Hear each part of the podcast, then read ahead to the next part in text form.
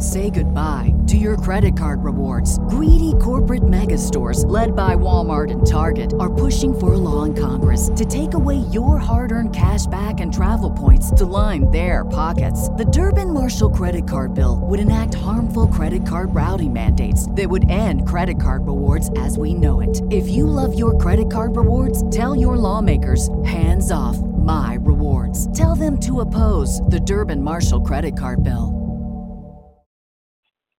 Geek Vibes Live is rated G for geek.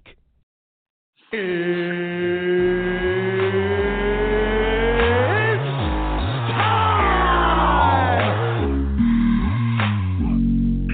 Hey, this is Matt Lesher. This is Phil Lamar. Hey, this is Rodney Taylor, aka the Penguin of Gotham, and you are listening to Geek Vibes Live. Here we go. Welcome, welcome, welcome to another episode of Geek Vibes Live. I'm your host, Juwan, and we have a great episode uh, planned for you guys today. Um, let me introduce my co-host, Tia. What's going on, Tia? Hey, hey, hey, guys. How are you all today? I'm really excited to be talking about all of the topics that we have on the docket. Um, yeah, no, everything is great. I've been doing a Marvel rewatch today, and I'm excited to watch this new HBO show called The Outsider later. So, yeah, good day all around for me. Is that the one with my my sugar daddy Ben Mendelsohn? Sure yes, He yes, goes. it is. Hey, Will. Hey, well, we were just doing um, we were just doing introductions. I'm I'm about to introduce you now. Hold on, I was uh, Tia brought up a show. I wanted to make sure it was the same show I was thinking about. So that that's the one with Jason Bateman and my sugar daddy, uh, Ben Mendelsohn, right there. First of all, yes, and second, I love that you are calling him your sugar daddy because I agree. His voice alone, like peak Yeah. sugar daddy level. Oh, 100 percent, hundred percent. Um, Will, what's what's going on, man? How how you feeling? Good. What's up? How you guys doing? Pretty good, pretty good. You called in at the right time. Tia was just finishing up her um her intro, so we could have went right into you. She just threw me off because I completely didn't know when that show was supposed to start. I thought it was later this month. Um, so finding out that it's like today makes me makes my day a little better. So I appreciate that, Tia. Usually make my day. a little Yeah, better. I appreciate that. Thank you. Um, all right, so let's get right into it. Let's start off with uh, some trailer talk. We got two big trailers that dropped uh, this past week and a half. Um, let's start off with New Mutants. Um, Tia, I'll go to you first. What were your thoughts on the last trailer? I would assume, um, but I can't say first. So we assume it's the last trailer of New Mutants that we'll get before the release. I would assume it's the last one, but I really liked it. I believe it looked relatively similar to the first one, although I should have done my homework and went back and watched the one that was released like two years ago. But it felt relatively the same. And it's funny seeing the reaction for it on the internet because obviously this is a movie that a lot of people, even yourself, um, has said to throw away, pretty much, right?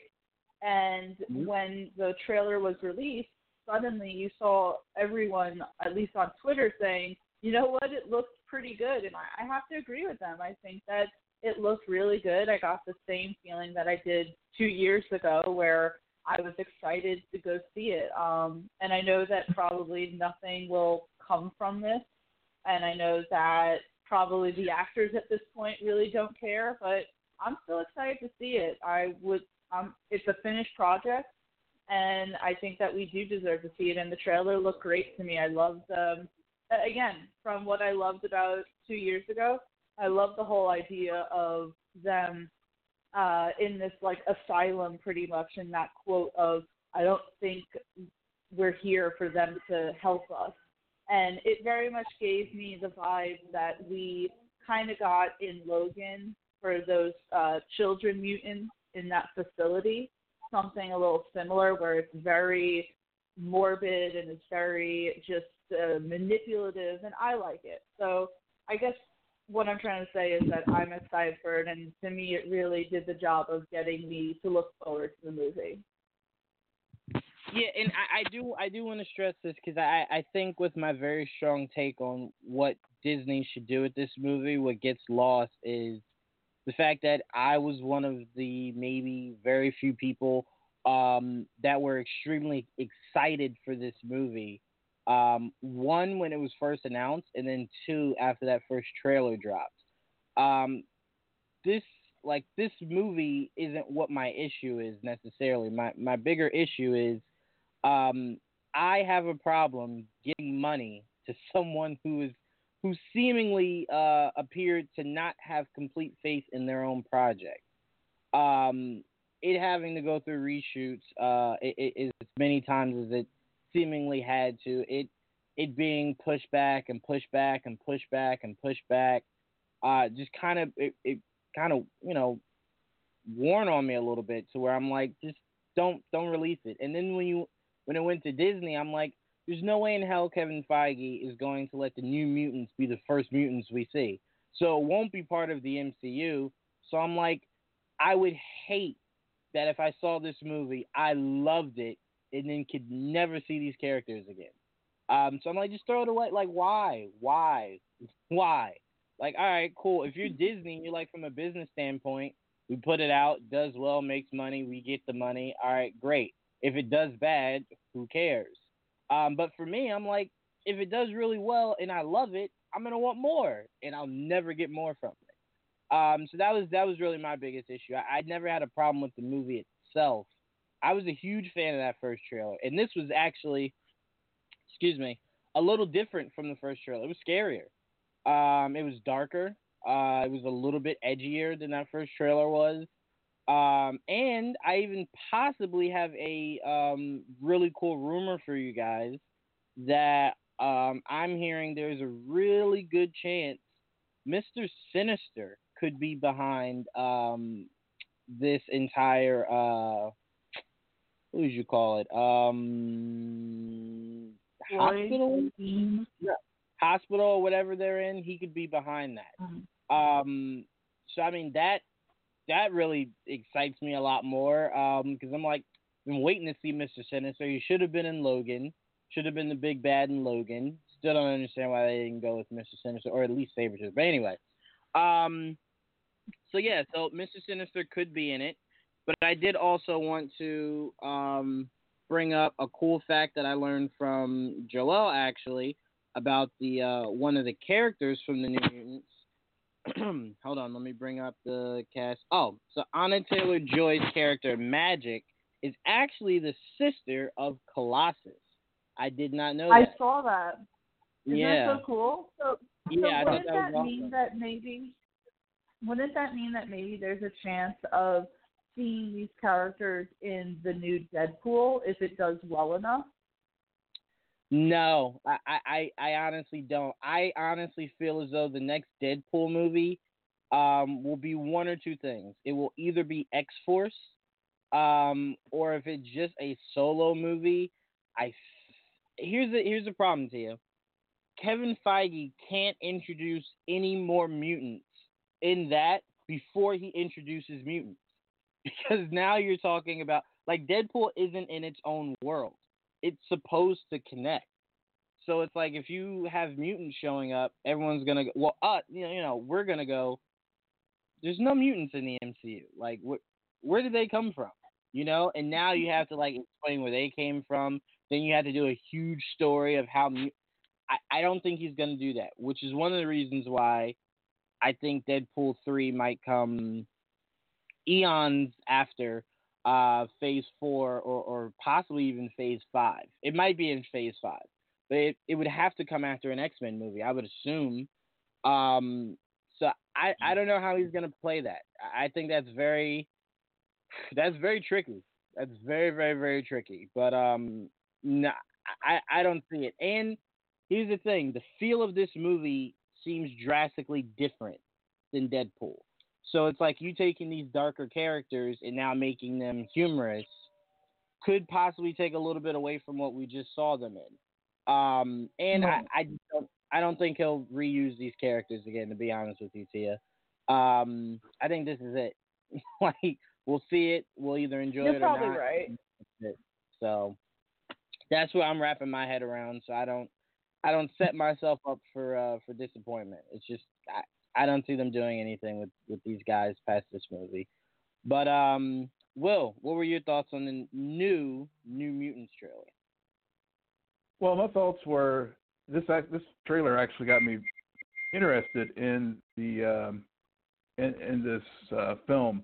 I was pretty much thinking that uh, I really didn't have much interest in it at all. Obviously, prior to the prior to this trailer, but now I was like, oh, okay, um, I, I may go I may go check it out. Uh, I know earlier in the week there was some discussion about whether or not I think there was a uh, press release that was on the Disney 23 fan club site saying that this was uh, linking them to the MCU, but I see they've they've walked that back and have taken that down. But uh, I, I was intrigued. Uh, good speaking to your earlier uh, comments there uh, regarding Deadpool and just the, the larger uh, Marvel world. If this was, you know, indeed going to be a way that they try to bridge these two franchises together, but it seems like I, I think you're probably right. It's probably just going to be a one-off, and uh, they probably won't use these characters again. I mean, just given how much trouble they've had just getting this film to to the release to begin with. Uh, but but then again, if it if it does relatively well, better than Dark Phoenix, then then who knows that we may uh, it may breathe new life into this into these characters and and this particular uh, part of the X franchise, and and maybe they'll make more. So we, we shall see. But getting to the trailer itself, I, I really liked it. It had that it had a very spooky uh, vibe to it. It's almost it's almost a shame that they didn't release it around Halloween because just the the vibes that the trailer was giving off Mm-hmm. were very much like a, a, a good fall October Halloween type of film, and uh, so it's a shame that it's uh, uh, not going to be released that time of year. I know it's going to be now in April, but uh, I think it would have, especially thinking it back to like say Venom, how they had marketed it when it was released. It, it reminded me a lot of that. So uh, I think I'm, I'm definitely more intrigued about this film than I was before. I, I'll say to me, I don't usually like cliches, but I would have liked it if they found a month um, that had Friday the 13th on it and released it then. Um, I, I think that also caters to the the scary element. A lot of people believe in Friday the 13th and, and stuff like that. Um, there's just no way they were going to put it that far out, only because it's like you've already made us wait this long. Like you got to put it out as early as possible. And April is right around uh, box office, like uh, the the true box office season, uh, which we know is the peak, the summer, May, you know, June, July, August. Um, my my biggest issue is, I mean, t- to your point, if it does well, the problem about Feige using any of these characters going forward is you would have to explain how, how these mutants got here, um, and you'd be going backwards. Like you'd have to explain how they got here, then you'd have to explain how they only got here through the mutants that we originally know: Xavier, Magneto, Wolverine, Cyclops, Colossus, Storm. Um, so you'd have to explain both. How did they get here? Um, and I think if you're Feige, it's just it's too much of a headache. So I think this movie is a one-off. Um, I think Deadpool three Yeah, probably after. Oh, go ahead. I'm sorry.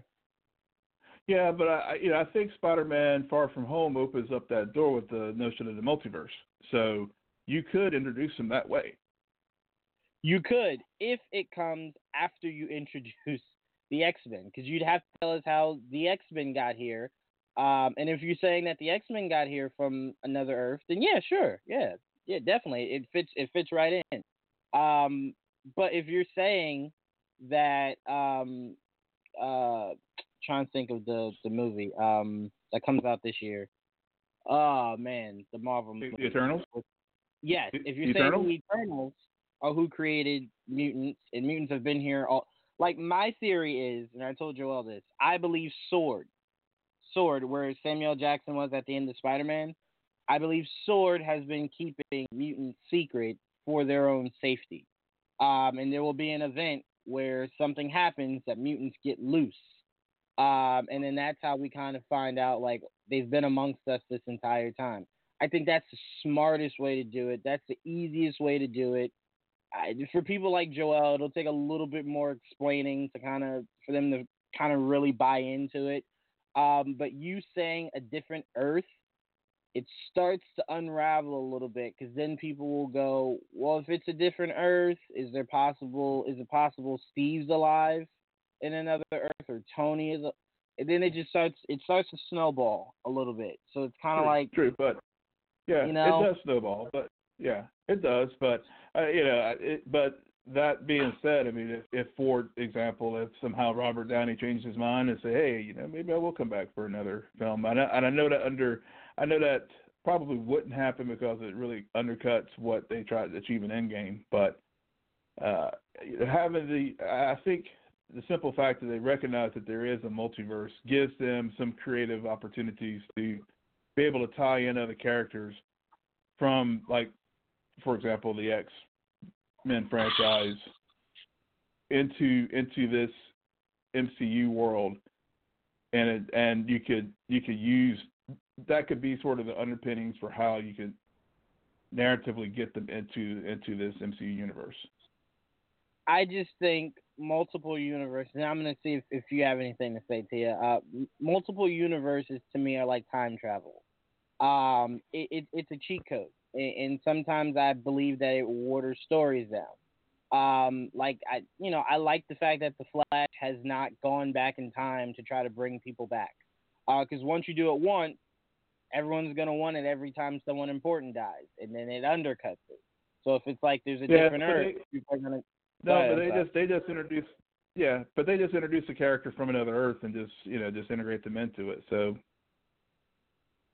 yeah, so no, they may they not did bring very, back they did it very sleekly, but it took a it took an event like that to do it, and it's like, well, if you have an event like that, then let, let's see how it shakes out. But it's all about how you're able to do it, and I'm just curious on how they introduce the X Men because once they do that, we don't have to worry about bridging anything else. They have everything else, you know. So that's the that's Yeah. the last big piece on on the board are the X Men. How do you explain them? I mean, Fantastic Four would be a lot easier because you could say they've been here the entire time just working for the government. Um, we know that they work for the government. They've done it in the comics numerous times. Um, the X Men are just harder to explain because they were born that way. Fantastic Four, they were they were made into that. Um, so it's just it's a lot harder, and I think what'll confuse people is how we got Scarlet Witch and Quicksilver. They were essentially made. That's not how mutants come about. Um, right. but it's, it's going to be hard to, to re explain that because she is a mutant. Now you have to integrate the fact that she's a mutant.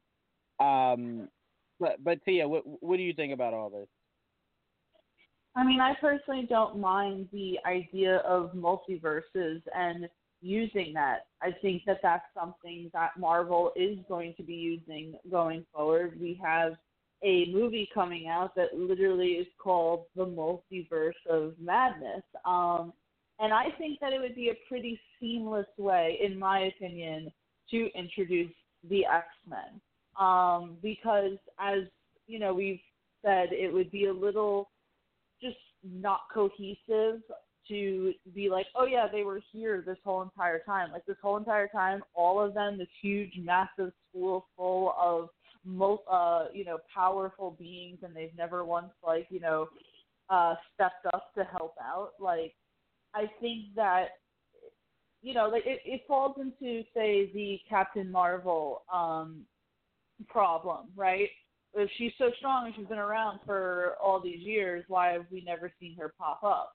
Um, but if you have it where, well, the reason why you haven't seen the X Men pop up is because they were literally in a different universe, and now suddenly there's, you know, bridging that gap to other universes. I just don't see it as a problem, and I also, in my mind, think that it's the only way to introduce them into the MCU. Obviously, as you said, Joanne, we have to be a little careful with that because yes, you can spiral into the whole thing where fans are going to want Cap to come back, they're to want Tony to come back, but fans are to have to, I guess, realize that no, that's not the purpose of this multiverse to get all of them back.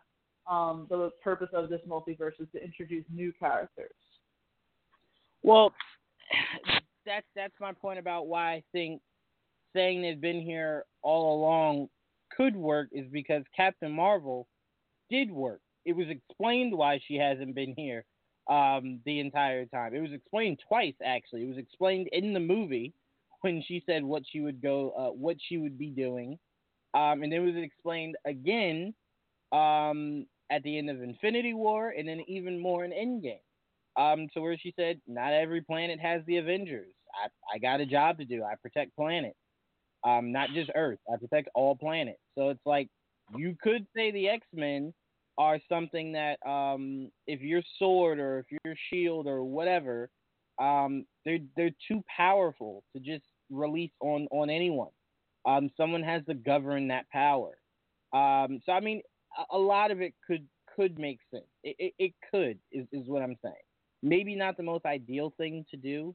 Uh, maybe multiverse is, is the best thing to do. Um, I'm just saying you could say they've been here the whole time and it works because we we just saw it. we just saw that Captain Marvel has existed this entire time, um, and you just explained what she's been doing. Um, I, I just think there's there's two ways to go about it. I don't think there's only one way to do it. Uh, but like I said, it'll be interesting to see how he does it. Uh, knowing Kevin Feige, it'll probably be crazier than anything we could probably comprehend. Um, but all right, let's move on. Let's talk a little bit of Birds of Prey.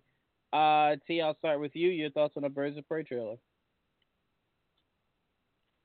So sorry, I had uh, myself on mute, but yeah. So I know that in past podcasts when we've talked about the Birds of Prey trailers, I've been really underwhelmed. But I have to say, for some reason, you and I were talking about this, Juwan, at some point throughout the week. This trailer, not that it excited me the way, say, like the Black Widow trailer or the Wonder Woman trailer did, but I watched the Birds of Prey trailer, and then afterwards, as I kept thinking about it, then I was kind of getting myself hyped the more I was thinking about it. And I always know that I'm interested in things when I go to Tumblr and look things up to see if people have already like gift certain scenes in trailers and movies and such. And that's what I was doing. I was trying to see more of Ewan McGregor's Black Mask. Uh, yes, Juwan, you're right. Comic book accuracy. It was awesome seeing him finally put the mask on. It got me really excited. Um, it looks, you know, it definitely has a very unique, uh, funky vibe to it. I liked Harley Quinn essentially sniffing cocaine and getting her little pep up from that. Uh, I, I thought that was personally hilarious. It was nice seeing um, Black Canary you know, shatter uh, some glasses and blowing some bad guys away with her powers. Um, I liked Harley kind of explaining why each of them are targets um, of the Black Mask. That was really cool. I have to say one thing. I so probably one of the things that for me continues like the reason why I'm not overly excited about this movie is I don't know why. I don't think that Mary Elizabeth Winstead was a good selection for Huntress.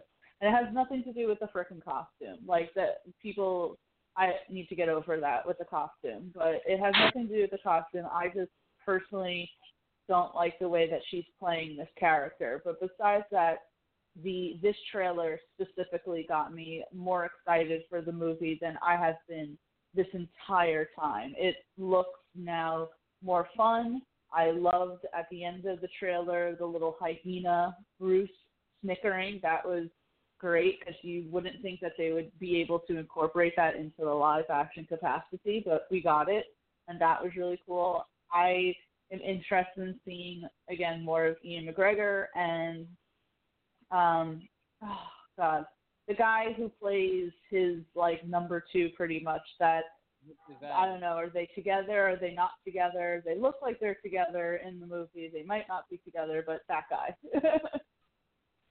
I, I do want to hear a little bit more about. uh I don't say your beef. Let me not say that. Uh, I don't why you don't like, why you don't like Mary's? Here's here's the funny thing. Be- Before before I, I I pass it to you, I don't I didn't I didn't and I still don't really like either of well, not really any of the castings um of anyone in this movie really. Um they're all very out there casting. Um it- it's like they went way out there to do these castings when there were just like so many more obvious choices um, for both of these characters. But I just saw Gemini Man. I love marrying that. Um, I personally do know. Um, uh, I just forget her name. Wow, Billy just forgot her name. Um, Oh, Julie Sm- Smollett Smollett. Smollett. yeah, I, I just went completely blank. Like I, I'm Oh, Miss seeing her Smollett? face Uh, and blank. Ju- uh, uh, Jeremy Smollett, isn't it uh, Jurnee, yeah, Jesse? Jurnee. Jurnee, yeah. Um, but yeah, I, I I didn't like it then. I, I still don't like it now. I just got over it. I mean, I think Mary is a great actress.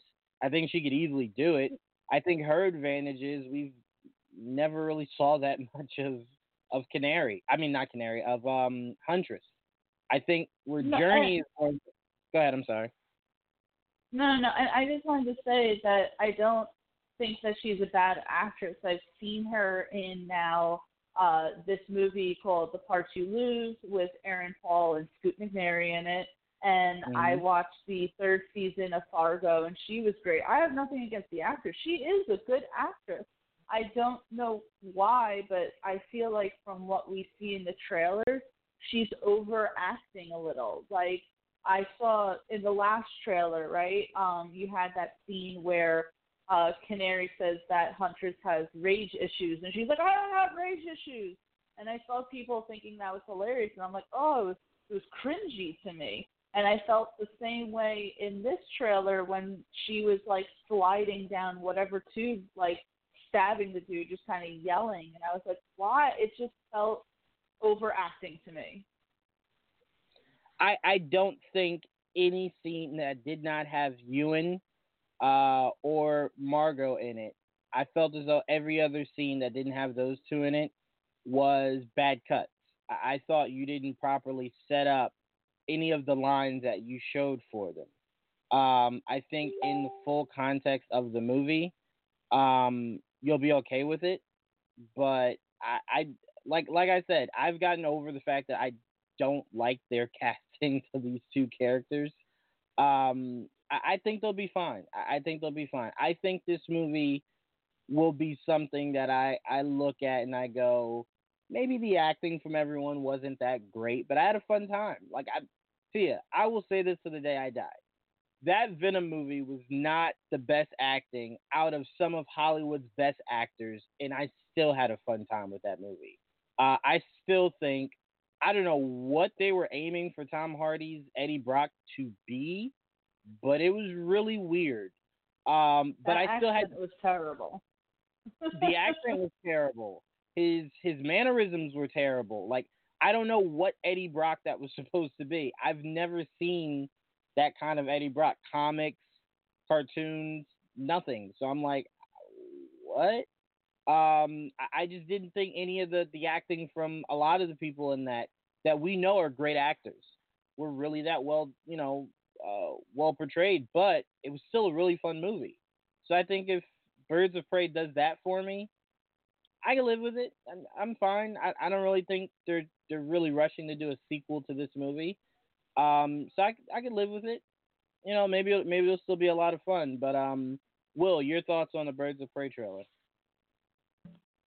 Well, it it definitely was better than the first one. Uh, I don't, but it still hasn't moved me to want to go see it. Honestly, I I have I'm having more fun, quite frankly, with the Harley Quinn cartoon on DC Universe. I know I've mentioned that before when I was on with you all, and and I stand by that. I this movie to me just you know with the new trailer she was talking about leaving Mr. J and all and everything and I'm like, well, you know they're doing it so much better on the DC Universe app.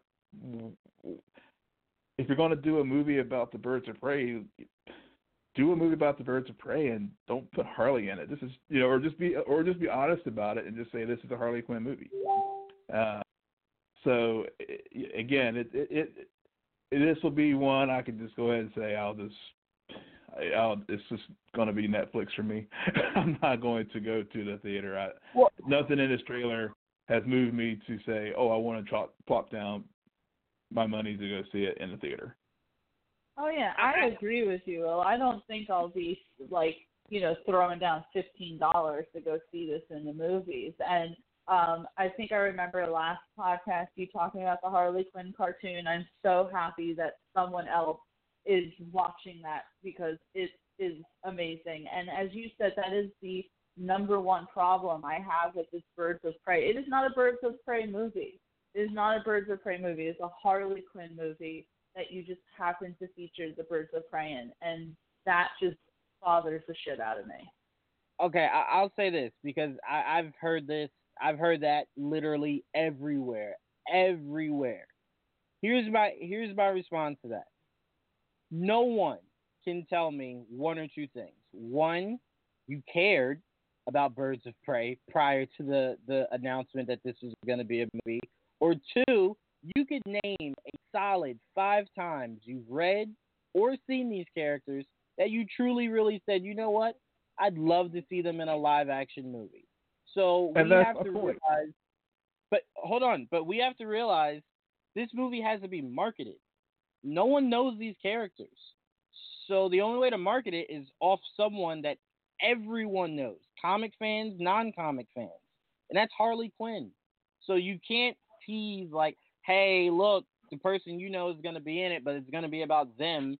No, you got to kind of cater to what people really enjoy right now, and that's Harley. Right, but they should have. Well, they should have just been inner it just intellectually honest and just and to, to match up the title with the marketing, which is, is this is the Harley Quinn film um, instead of calling it Birds of Prey and the Emancipation of one Harley Quinn. Well, uh, just no, go ahead and call it Harley Quinn. It's a spinoff of the original Suicide Squad film. Just be just be upfront with it. And no one cares. Uh, you know, because I mean, we've seen the Birds of Prey as far as the Arrowverse from with the Canaries, and no, you're right. I, I agree with you that that alone is not going to uh, draw people to a film unless you unless you set them up. And yeah, so yes, Harley is the the thing that is the glue that sets up the, the birds of prey and and and so yeah that that's that's going to be the draw but whenever you have other properties that are out there that it, that is doing a phenomenal job of and and just uh, just a real kick-ass funny great job of storytelling with both Harley Quinn and, and quite frankly Lake Bell as, as Poison Ivy I, I I will go. I will. I mean, I'm paying money to see that every month versus this one-off film that just seems like just really, and it, it really wasn't something that I don't know if there was a demand for it. No, there, there's not. And don't get me wrong, they should have done a Harley Quinn movie that ended um that ended where it's set up Gotham City Sirens um, and then they should have made a movie that um, you know sets up uh, Birds of Prey on its own. Just just those two characters. Um, you know, like a girls' night out kind of thing. Those two characters trying to escape Black Mask. That's what it should have been. I will never disagree with you guys on that.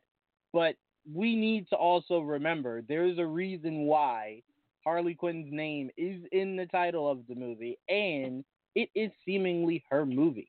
Um, they wanted to call it Birds of Prey, so people who are aware of the characters are like, "Oh, yeah, Birds of Prey are in it." I think what we are miss, what we are undervaluing is the fact that just because we haven't seen them a lot in the trailer, doesn't mean we're not going to see them a lot in the movie. Um, they just have to market it.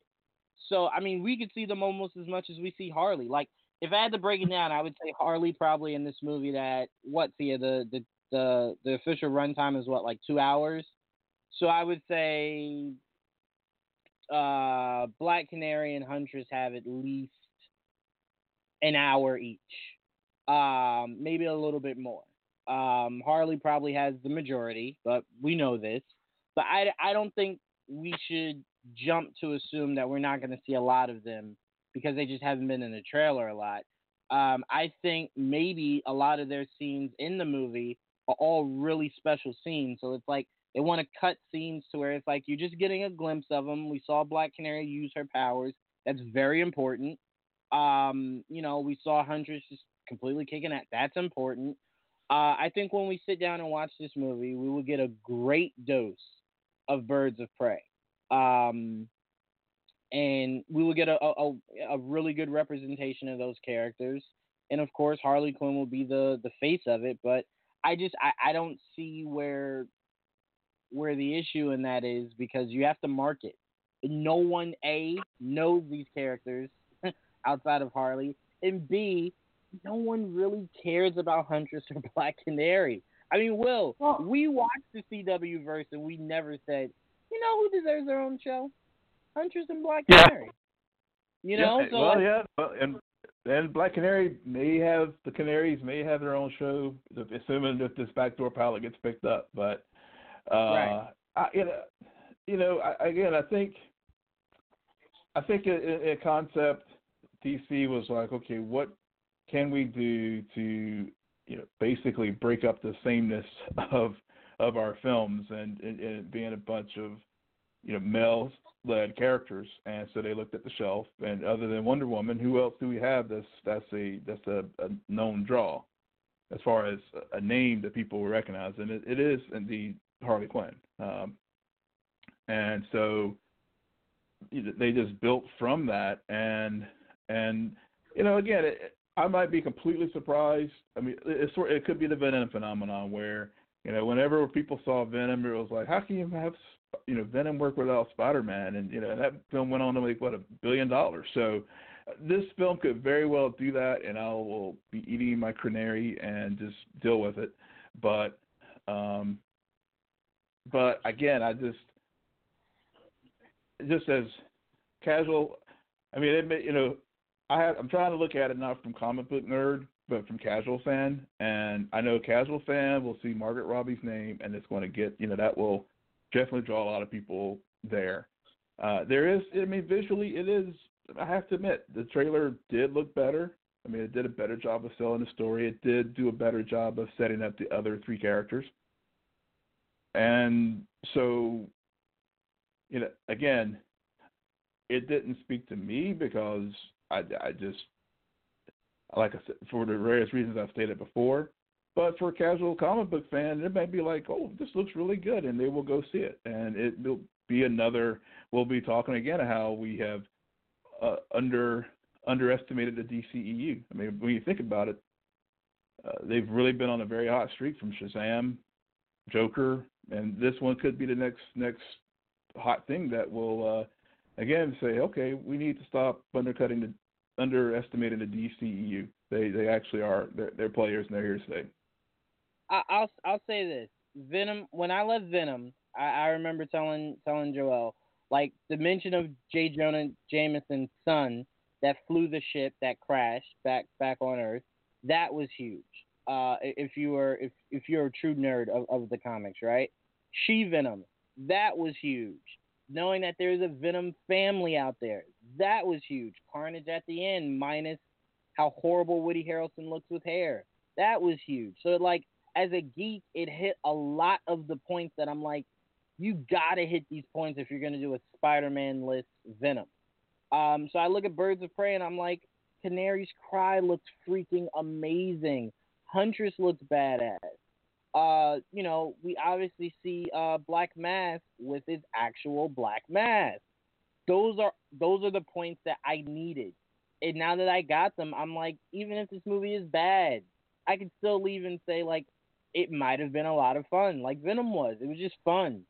Um, but it hit a few things that I'm like, are they gonna are they gonna go all the way? and you showing that he has the mask on seemingly early, I was like, okay, yeah, no, you got me. Like that was all I was looking for. Um, and apparently at the Brazil event, um, they had said that the the shot that they got from the trailer or the clip or whatever showed that Huntress, Canary, and Black Mask all have their comic accurate costumes. And once once I heard that, I'm like, you got me. I'm sold. Once I see them in, in their accurate costumes, nothing else I need. I can I can I can breathe a sigh of relief. Um, but T, I, I wanted you to get back in here before we move on. I mean, I was only going to say to the whole no one knows these characters, but everyone knows Harley Quinn. Um, and this is a completely different machine, pretty much, but no one uh, outside of comic book fans knew who the hell Guardians of the Galaxy were. I had no idea, but I went and watched it because the trailer looked really freaking cool. Yeah, but I think by the time Guardians came out, you were just like, even if you were a casual viewer, you were like, these guys have a pretty good track record. Like I've seen their last 15 movies and they're pretty good. So it's like by the time you got to Guardians, it was like, all right, yeah, I'll check it out. Let me see what these guys are doing. I don't think if you're DC, you have that luxury. You can't just say, hey, I'm gonna do a cyborg movie, guys, and because we're DC, like you'll like it. No, you you you don't have that. I don't even think after Joker's success you have that ability. I, I don't think it's a, a, given. People are gonna go see Birds of Prey, um, especially because it's you know it's nowhere near connected. Um, so you just you don't have that room to just do that. That's why I think uh, Blue Beetle is gonna turn into a TV series instead of a movie. You just don't have the luxury to just tell fans like, hey, you'll like it, right? No, no. You know, like in Marvel's had a few blunders, but they're just so successful the blunders don't matter. Um, and if you're DC, can't really afford a blunder. So if you did a Birds of Prey movie with no Harley or no one that someone casual knows and it flops, everyone's gonna be prime example to you. Shazam not having Black Adam or Superman in it is why it sucked overseas. No one knew who no one knows who Shazam is. And it wasn't even that good of a movie to really cater to like, hey, well at least we were a good movie. No, no, no, not at all. And then you mentioning Black Adam, but not having him in it, and then you having Superman, but just like his chest and you know his chest down. Like those are the things that that go to people kind of going, you're a joke, you know, you're a joke, and that's why Shazam didn't have worldwide success. Things like that. That's why I said if you're gonna do a Shazam movie, you should probably do it the same way you did the animated movie Shazam and Superman versus Black Adam. That should be your first movie. That way you introduce both Black Adam, Shazam, and you have a familiar face with Superman so people cater to it. Um, or people gravitate towards it. The fact that they didn't is exactly why this movie didn't do well overseas. So I'm like, if you're Birds of Prey, you don't have that luxury. Give people what they know and hope everything else fills out for people that are fans of Birds of Prey. That's all you could ask for.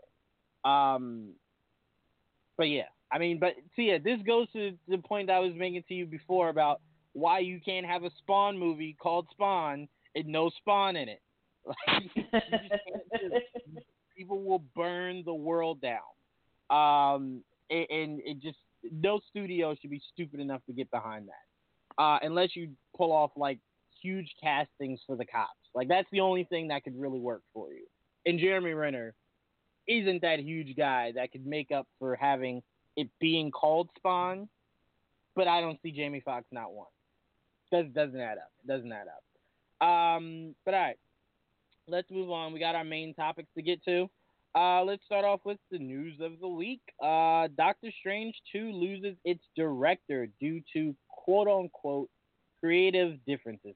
Creative differences to me are the same as when an actor says he left a project because conflict of schedule. Um, Henry Cavill came out recently and made that known that if you really want to do a role and it's close to something else you're doing, you could do it. Like you could do it. Um, so I mean, I've always thought that was that was bullshit. Like when when an actor goes, "Oh no no,", no.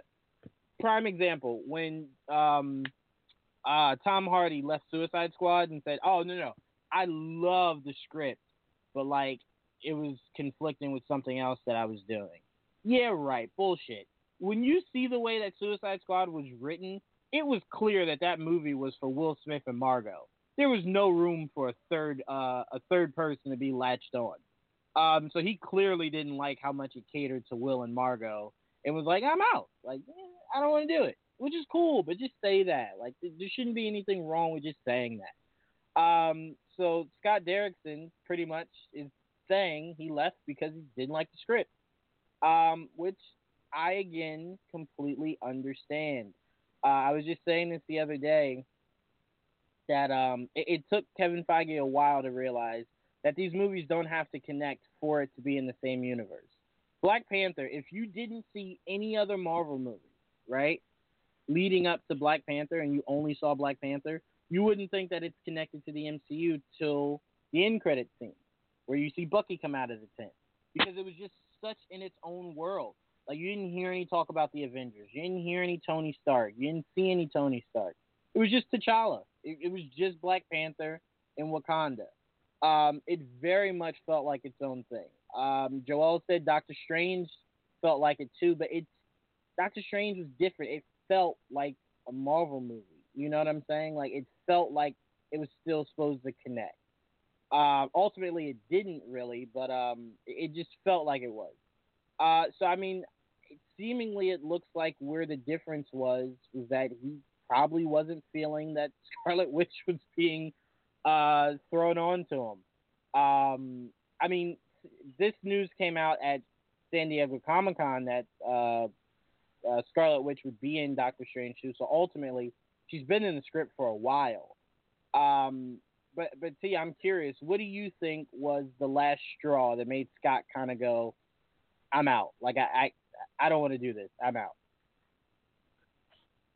To be honest, I don't necessarily know what maybe the final straw was, other than maybe the fact that he didn't like the idea of having Scarlet Witch in it and having to perhaps tie it to WandaVision. Um, I know that a lot of people are sitting there saying that he dropped out because he wanted to make a horror movie, and Kevin Feige backtracked and said that no, it's not a horror movie. To me, I don't know why that would be enough for him to have walked away because he he already made the first Doctor Strange movie and it wasn't a horror movie and he was able to input some I actually just watched Doctor Strange this morning. Uh there were some pretty gruesome scenes in it. So Scott Derrickson was still able to input some of that into the movie if that's really what he wanted to do. Um so I don't necessarily know maybe what the final straw was I was speaking about this with Kanan, and he pointed out that Scott had been kind of tweeting out some really cryptic things for the past few months anyway. So this is something that I think was a long time coming. Scott Derrickson talked about uh, how you know studios are the killers of ideas. He retweeted the tweet where Oscar Isaac kind of was saying that he'd never work for Disney again, and uh, Scott Derrickson retweeted that and said that you know Oscar Isaac is a treasure, uh, and you know so just little things here and there that probably should have been some sort of indication that Scott was not happy with how things were going, and I think eventually he just sat there and he was like, I'm not fully into this movie. My heart is not fully into this movie, and I don't feel like directing it. And I, I do want to say, Juwan, that I'm not heartbroken over this. I liked the first Doctor Strange, but there were things that could have been cleaned up about it. And to me, knowing that he's leaving, I mean, it sucks in a way because, um, you know, to have the same director for both movies would have been great. And so he obviously knows the character, he obviously knows the world but it didn't feel say the same as when we thought that the Guardians of the Galaxy was losing out on James Gunn. You know, I didn't feel the same way hearing Scott Derrickson was leaving. I'm like, we've had movies before where they've had an original director and that original director left, and we got a pretty good uh, product. The prime example is Edgar Wright was supposed to direct the first Ant Man, and Peyton Reed came in, and uh, to me, the first Ant Man is still one of my favorite movies within the MCU. So I'm not overall distraught over this. I saw so many people like just throw away Doctor Strange 2 then. Uh, there is no Doctor Strange without Scott Derrickson. I'm like, you know, Kevin Feige knows what he's doing. And as I said before, it seems like Scott was not happy for a while, and his uh, tweet out makes it seem like this is something that him and Marvel had already talked about. So I'm sure Kevin Feige is already shopping around for new directors to kind of take over. So, um, again, I don't fully know what maybe the issue was, other than I have to think that maybe he just didn't like the fact that this Doctor Strange movie is going to feature Scarlet Witch, um, and probably very heavily. Maybe he didn't like that idea and he didn't like the idea of having to make sure that it ties in so much to WandaVision. So that's kind of what I'm spitballing here, but overall, what I really wanted to say about it is that I'm not heartbroken over it.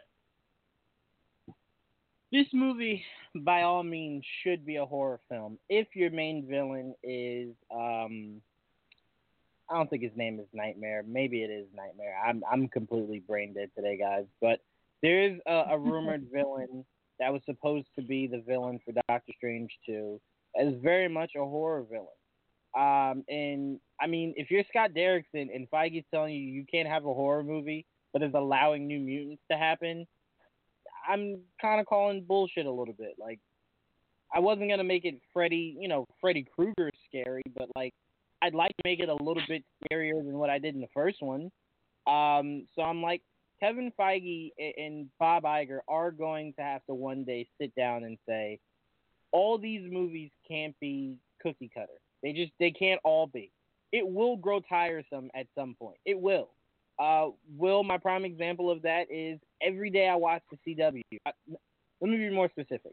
Every day I watch The Flash, I'm like, they're one Iris episode away from me never watching the show again because it's just it's not realistic. Like every time Barry's like almost gonna die, all it takes is Iris calling him and saying, "I believe in you."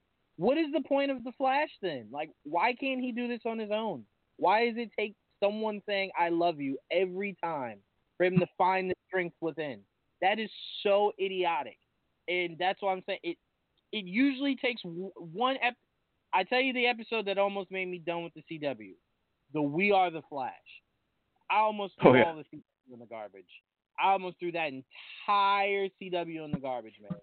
So I look at Marvel and I go, you can't always. Ha-. That's why Endgame and Infinity War were refreshing because it's like these guys always survive, and like the stakes never seem high enough. Um, and when you get death from your heroes, it's like, well, there you go, there it is. You know what I'm saying? So it's like, give more stakes give something else, give something new. That's why New Mutants was such a breath of fresh air when I saw the first trailer for it. I'm like, no one's doing horror, scary, horror superhero movies. Like this looks really good.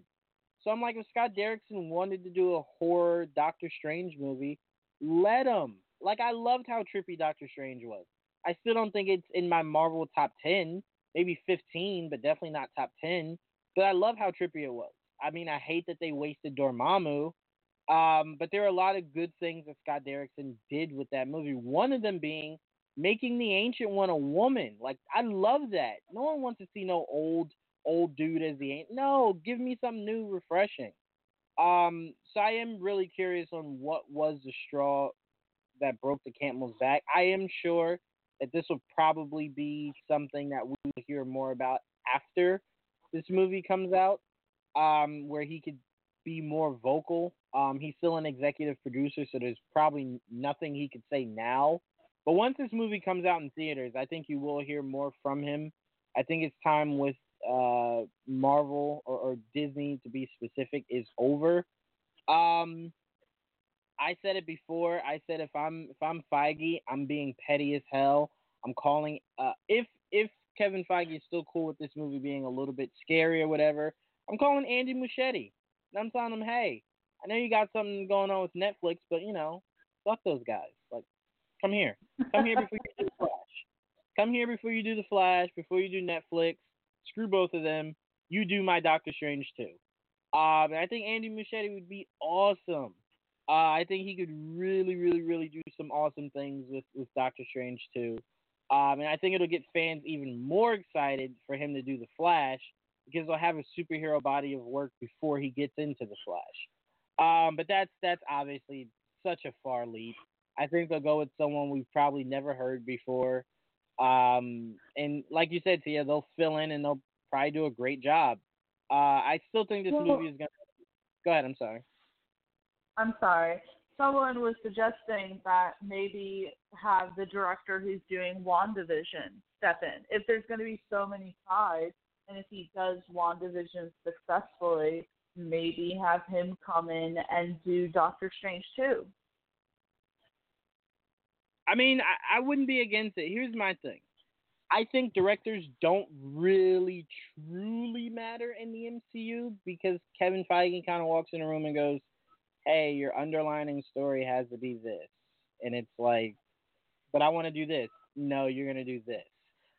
Um, so it's like you could really get anyone to kind of direct MCU movies, and they should I think- usually all, all be a hit.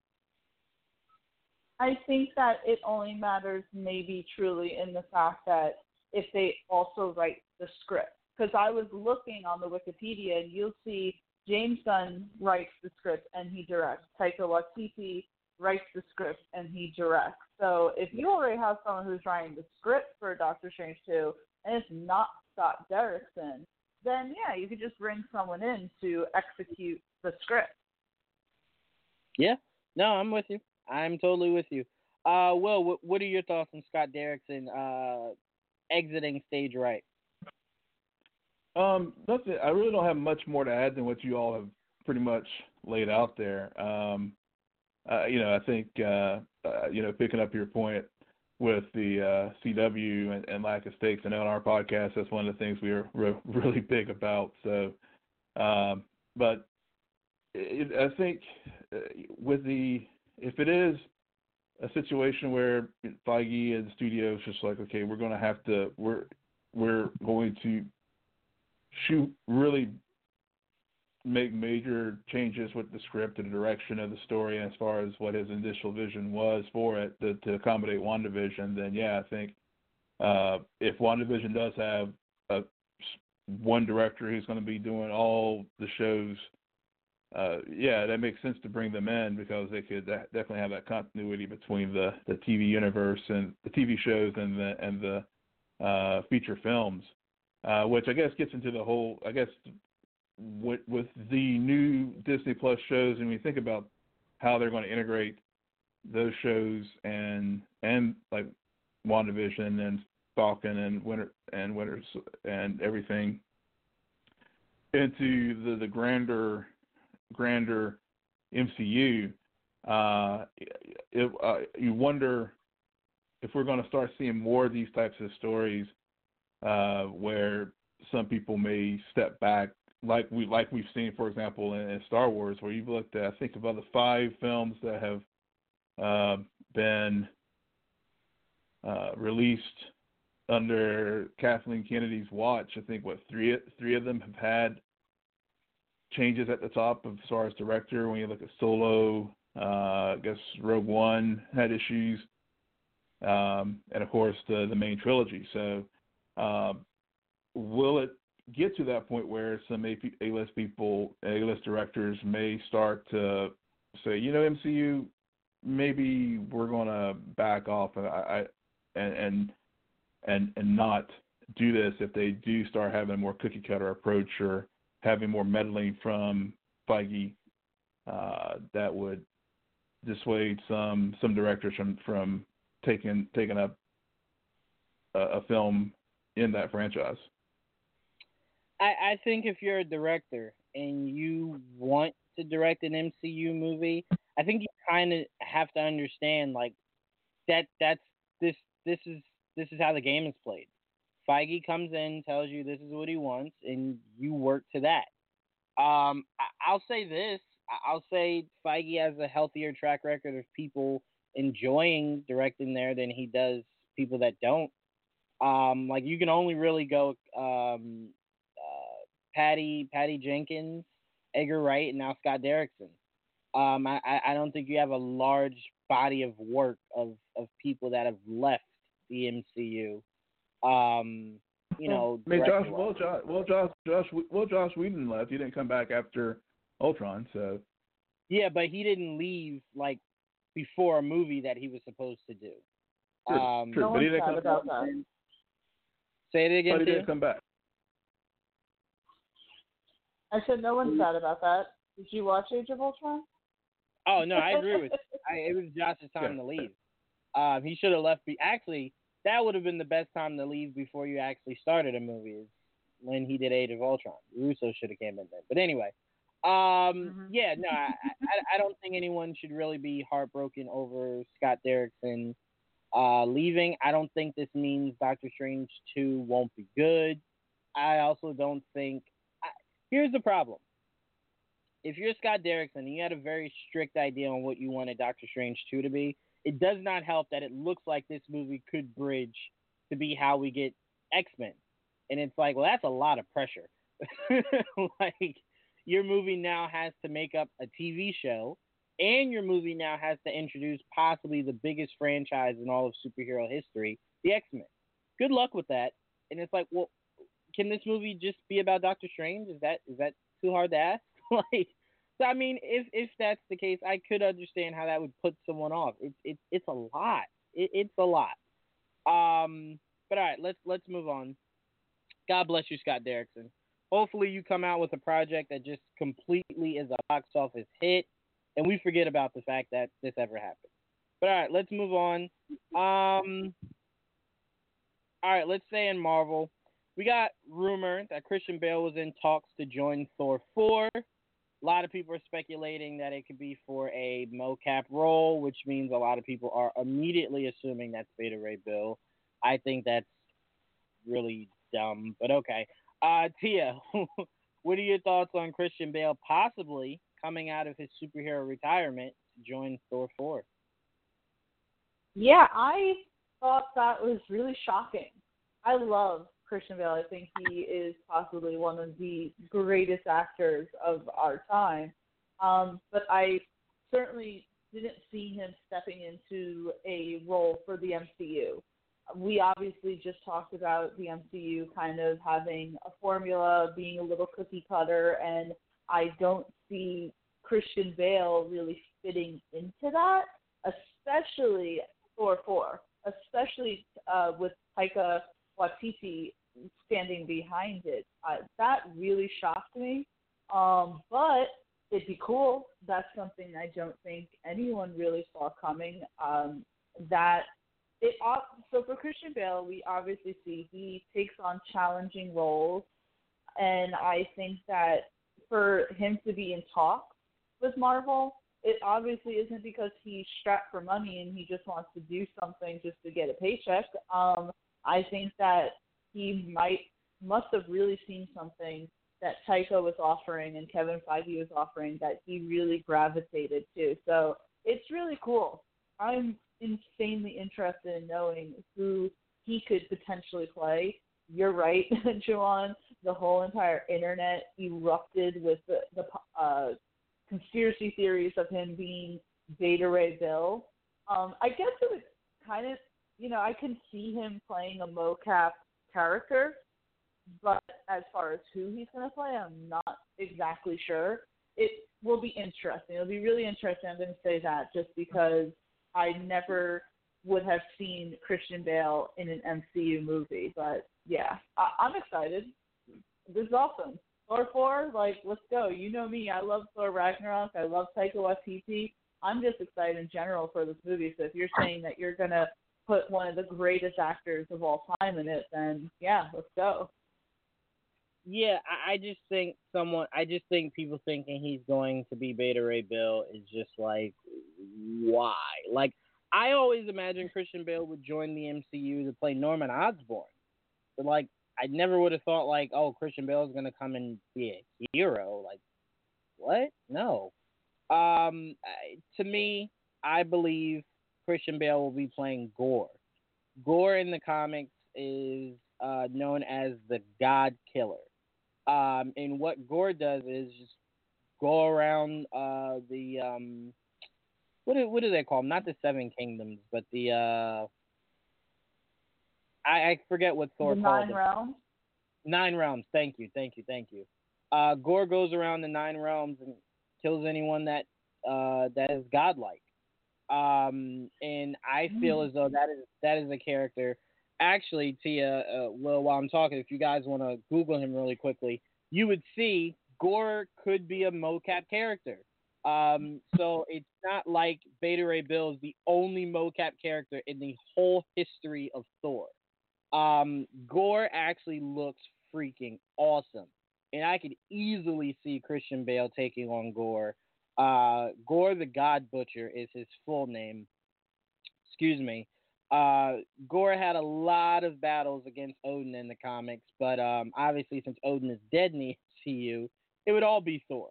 Um, and I think Gorr would be a great way to end Thor.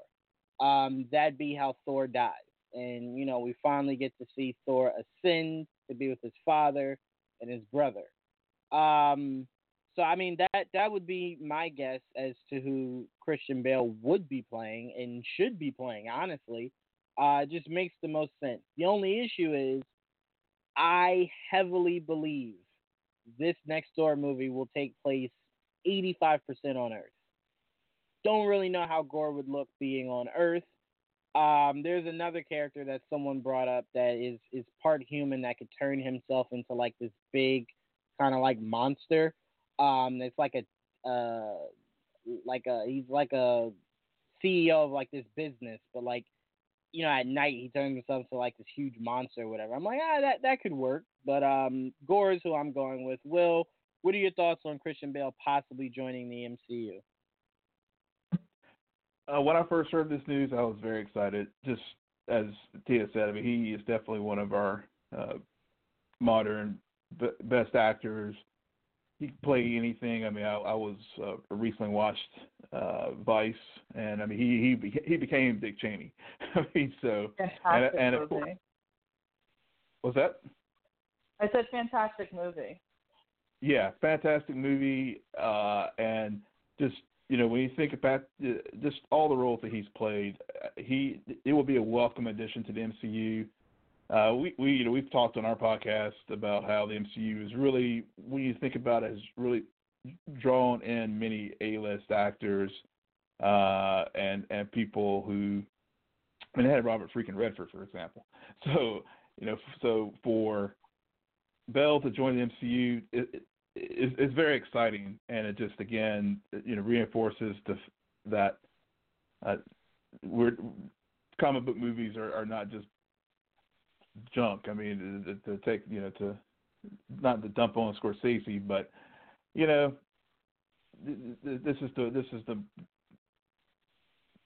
in this modern era, these films are, are are really here to stay. So, so that was very exciting for me to hear that. As far as what character, I've heard both Gorr and Be- Beta Ray Bill uh, on some of the uh, some of the YouTube channels that I watch, as far as possible uh, characters that he could play. Um, you know, I guess with Gorr, I think some I've heard some concerns. Well, you know, would Bale do something that would require a lot of pros- prosthetics? And well, I mean, you know, again, go back to Dick Cheney. So, you know, so I think he's comfortable being able. He's a chameleon, and he will, you know, he throws himself in the roles. Even though I know he said he probably wouldn't be doing the uh, roles where he's having to do great physical changes because just the, the, the toll it takes on him uh, physically. But I I look forward to having him here, and and, and whatever whatever role they cast him in, he'll do an awesome job, and we we will just be him. You know, I, I think Thor. If if they're if they're going to put him in an MCU film, I think having him play opposite Thor in some capacities the the best probably one of the best ways to do it. So so yeah, I I, I think can't wait to see how this develops, and uh, hopefully they can they can lock it down and and in a couple in a few years we'll be just marveling about uh, how great the Thor, Thor four is, is because of of what they what they've been able to pull off here. Yeah, I, I do want to say to people like you could do Gorr and practical. Um, it, it doesn't have to be um, anything that, that that's too strenuous on, on, on Christian Bale. Mainly because like Chris Hemsworth isn't that that huge compared to what he looks like in the comics. So I'm like, Gorr doesn't have to drastically look that much like he does in the comics. A lot of it can just be uh, motion capture to where he's not really doing that much. Um, you know, and, and, a lot of it is more so visual effects. Um, when you look at Gorr, you look at him and you kind of go, that's probably more visual effects than it is anything else. Um, but there's a lot that Christian Bale could do. He should not do Beta Ray Bill. Don't, don't Christian Bale. Listen to me. L- listen to me. Don't. Okay. There's no need for you to do that. Uh, we love you and we want to see you do something meaningful, not Beta Ray Bill. All right. Anyway, let's move on. I wanna uh, I wanna talk Flash. We got news from Andy Muschietti that um, his Flash movie will be a loose adaptation of Flashpoint. Obviously, what he's trying to say is don't put all the pressure on him that Robert Pattinson's Batman will connect due to his Flashpoint or anything like that. Uh, I said on our live on, on Facebook Live, uh, much ado about nothing, that I think, and Will, I think you'll appreciate this because you watched the the Flash, the the TV show. Um, I think they should go. Obviously, in the Flashpoint comic, it was Barry's mom dying, and, and that kind of just weighing on him, weighing on him, and him going back in time to see what life would be like with his mom. I think what you should do if you're Andy Muschietti to heighten the stakes is a lot of people who aren't that knowledgeable of the comics only saw Justice League, right? So you got no mention of his mom. You only saw his well, the mention that you got was that his dad killed his mom, right? So the way that you can right. amplify that is kill his dad, have his dad die in prison, someone stabbed him or whatever, and that weighs on Barry, and he wants to go back in time to where he has not only his mom but his dad also. Um, and you're seeing this this reality to where he has both his parents. Uh, I, I think the problem is when you say the word flashpoint, right? It has large implications for so many reasons. One, it's a whole new reality that it builds.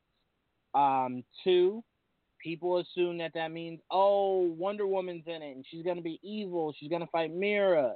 No. Um, people think, oh, Batman's going to be in it, but it's it'll be a different Batman. Maybe Robert Pat. No. Think of it like this. Think about his Flashpoint the same way you walked in the Civil War, and that was not at all close to the comic book of Civil War. Not one point of that movie was accurate to that comic book. Outside of Cap and Iron Man beefing, not even the teams were accurate. So I'm like, wipe that out of your mind. like, it's not going to be an exact adaptation of the comic book. It probably won't even be remotely close. But good point Joel made is if you're Andy and you aren't going to make it anything like the actual comic, don't call it Flashpoint. Just call it the Flash. And it has elements of Flashpoint in the movie. But if you call it Flashpoint, people are gonna they're gonna they're gonna kill you. And very weirdly, all these comic purists None of them had an issue with Captain America Civil War. And that shit wasn't accurate at all. And I'm like, oh, you guys really pick and choose. Um, so I mean, well, I'm gonna go to you first. What when Andy Muschietti says he he wants to do a loose adaptation of Flashpoint, what does that mean to you? So I when I heard that, I, two thoughts came to my mind. One, so we're going to see Thomas Wayne. uh, two, uh, two, I uh, I was I couldn't help but think about the adaptation that the CW did with Flashpoint, and I call it Flashpoint in name only because again they again they took elements of the story, uh, but it, it, it was not Flashpoint, and and so to whenever you whenever you put use the name of a seminal event in a comic book universe, which Flashpoint is, people, comic purists are going to expect that, and so you, you, even if you even if you try to explain it and say no no no it's an adap- adaptation and blah blah blah I, you, you you know you can't that's like saying you're making a Harry Potter film and you're just just and the prisoner of Azkaban and did not have a single like plot point from the story in in the movie you just can't do it and so I I'm concerned with saying, oh, we're going to adapt Flashpoint, and then, but it's not going to be Flashpoint. And like as you said, don't call it Flashpoint. Just call it this is the Flash, and you know if it's going to be in a New 52 vein where we're going to uh, you know re- retroactively uh, change up Barry's story as far as his mother and and getting doused by Kim, all that versus you know what we saw in the Silver Age, then then just do it that way and not call it a Flashpoint because it, it will it's going to blow comic purists' mind. And and I, I'm you know with this project even to begin with it's been on again off again startup you know Ezra Miller was doing his own version of the script and everything like that. And I yeah, the, my enthusiasm for it has has kind of waned. Uh, and then when I hear that they're planning on doing Flash, doing a something called Flash at the Flashpoint, and it's not going to be Flashpoint, then I'm just sort of like, okay, um, you're you're going you're going to cause a, a lot of confusion for new fans, but you know, and for old fans who know what Flashpoint actually means, it, you're, you're you're setting yourself in a, for a, a social media Star Wars type of of reactions from folks that's just going to be not not not not bode well for the film.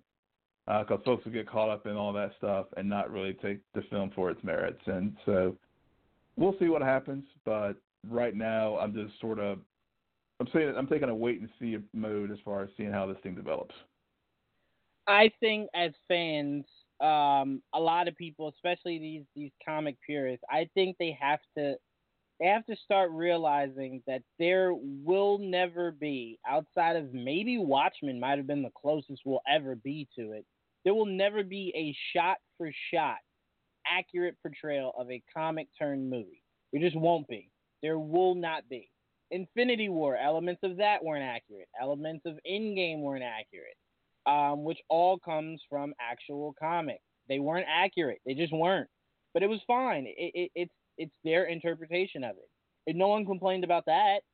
So I'm like, we can't now pick and choose like when we want to be purist about things. Like if DC says, "Hey, I want to do a story to where it's it's an adaptation of Flashpoint that kind of just puts things where it needs to be," and it is a great story to tell. It him versus Reverse Flash. That is exactly what your first movie should be. Um, because then from there you can then kind of have a fun part two where it's him versus Rogue Gallery, and then the third one where maybe you do something super crazy like um Zoom or something like that. So I'm like, Flash is putting itself in a great position by starting with Reverse Flash. Um, and then you can have a fun sequel with him versus the you know the his rogue gallery. Um, and then you could finish off with the third movie that Andy Muschietti could really get scary with it and, and bringing in Zoom.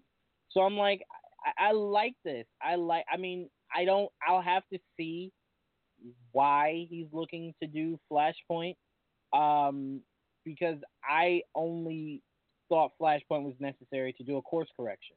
Like if you wanted to say, hey, guys, uh, Matt Reeves' Batman came out, did really well. We now want to bring, uh, you know, his Batman into the Justice League. We also brought Henry Cavill back. This is our just like if you wanted to do that, I'm like, oh, that's a perfect way to do it. But there is no signs pointing to um, Matt Reeves' Batman connecting to anything but a Batman world. Um, so I'm like, why why are we doing Flashpoint again? Like, what is the point? So I'm just really curious because the mo- the one of the more defining moments of Flashpoint is Barry going back in time, meeting Thomas Wayne, and bringing that letter back to Bruce. Like that that made me cry like reading that because it meant so much to Bruce to hear from his dad. Um, and Bruce didn't question it. He didn't do anything. He just read the letter, one tear drop. I still cry thinking about that because it meant so much. Um, so I'm like, there's elements Yeah, of this and- story. Go ahead. I'm sorry. That's yeah, and that's the thing. I mean, those are those that that to me that's one of the that's why I said my first thought was Thomas Wayne because that is just one of the when I think back on the Flashpoint. I mean, that's one of the, the biggest things that that stands out in that in that story is is is that letter, and so if you don't have that, and it maybe it will be in the movie, but if you don't have that in the movie and tie it into the much larger universe of of with you know Matt with Justice League and and, and Batman and everything, to, to to me that really takes away from from what Flashpoint was about, and so it, those little those moments from from that that that story, and so I will be looking to me as a comic purist. It, I will be looking for for that, and and I will feel let down by that movie if it doesn't have that type of moment in it. If you're going to use the title Flashpoint, and that's one of the things that maddened me about the CW version as well was that you're using this title Flashpoint, and again I realize it's an adaptation, and I and I and I've preached that you know to some of my interactions with with other fans and and whatnot, but um, I, I I don't know. I, and and you're right. I mean, it is one of those things where we're picking and choosing where you know where we're being purist and where we're not. But um, I, you know, I think that's why it's it's. I'm t- as I said earlier, I'm taking a wait and wait and see approach as, as to see how the story develops and and you know and get and, and give them the benefit of the doubt uh, when it comes to adapting this story. But uh, but at the same time, I, I do hope that if they do go the route of a flashpoint, they do bring in uh, some of the more uh, important points from from from the story in, into the movie. I, I just I, I want everyone to remember that a lot of what the biggest problem about this is Flashpoint, as much as it is a Flash uh, Flash comic and a Flash story, it's an event. It's a DC event. Like it deserves Exactly. a a team up kind of movie. Um, just like CW could have made it one of their crossovers. Flashpoint could have been a crossover. It didn't have to be a five minute segment um, on one episode. It could have been a crossover.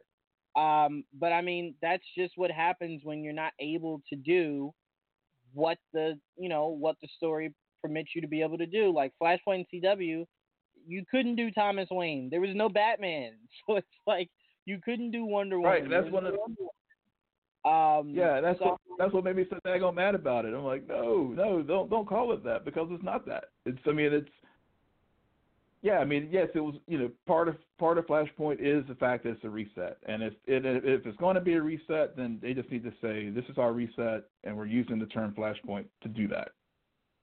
Here's here's my issue. Warner Brothers, and I'm gonna pass it right to you, Tia. I, I want to go right to you on this. Warner Brothers, I feel. Let, let me let me say this more opinionated than than factual. I don't think they need a a, re, a reset. I think think of it like this: Wonder Woman, success. Aquaman, success. Shazam, if you want to consider it, just here in the United States, success. Um, the last time we saw Superman, if you don't count Justice League or BVS, count as solo movie. It was it was a success.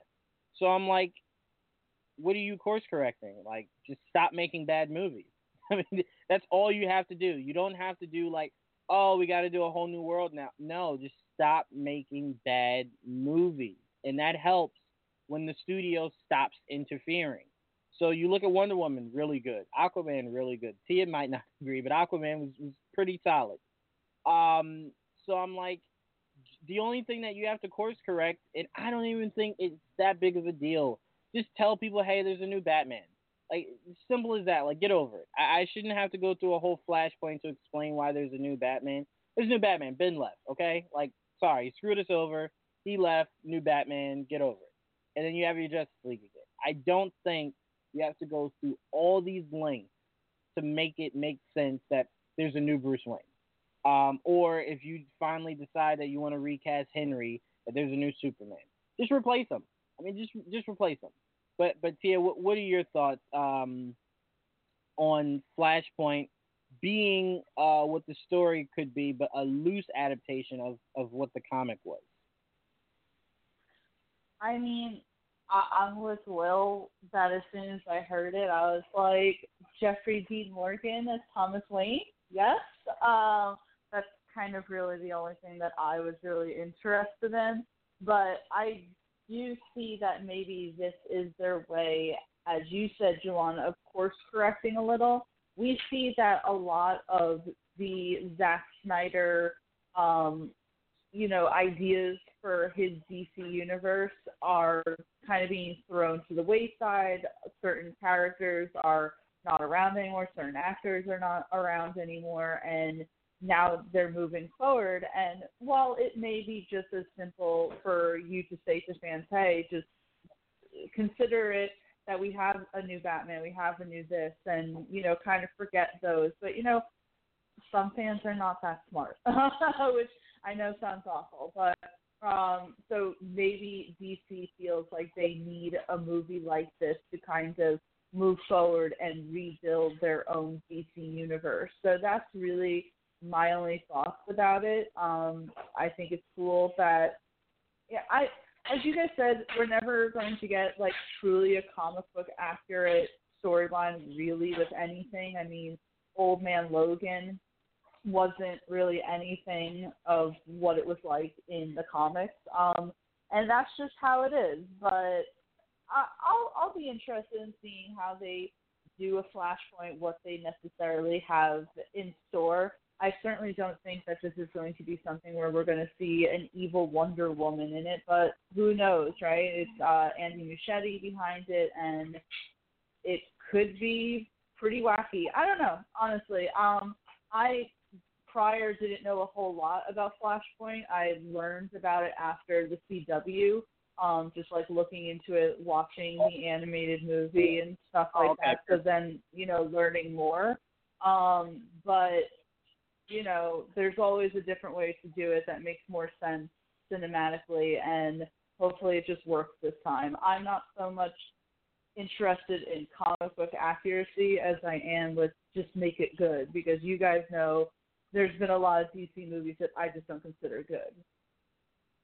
Well, you scared me for a second. I thought you were about to say like the only thing you knew of Flashpoint was from the CW. I was gonna go, oh no, No, Like, no, no, no, no. no, no, gotta go watch the animated movie.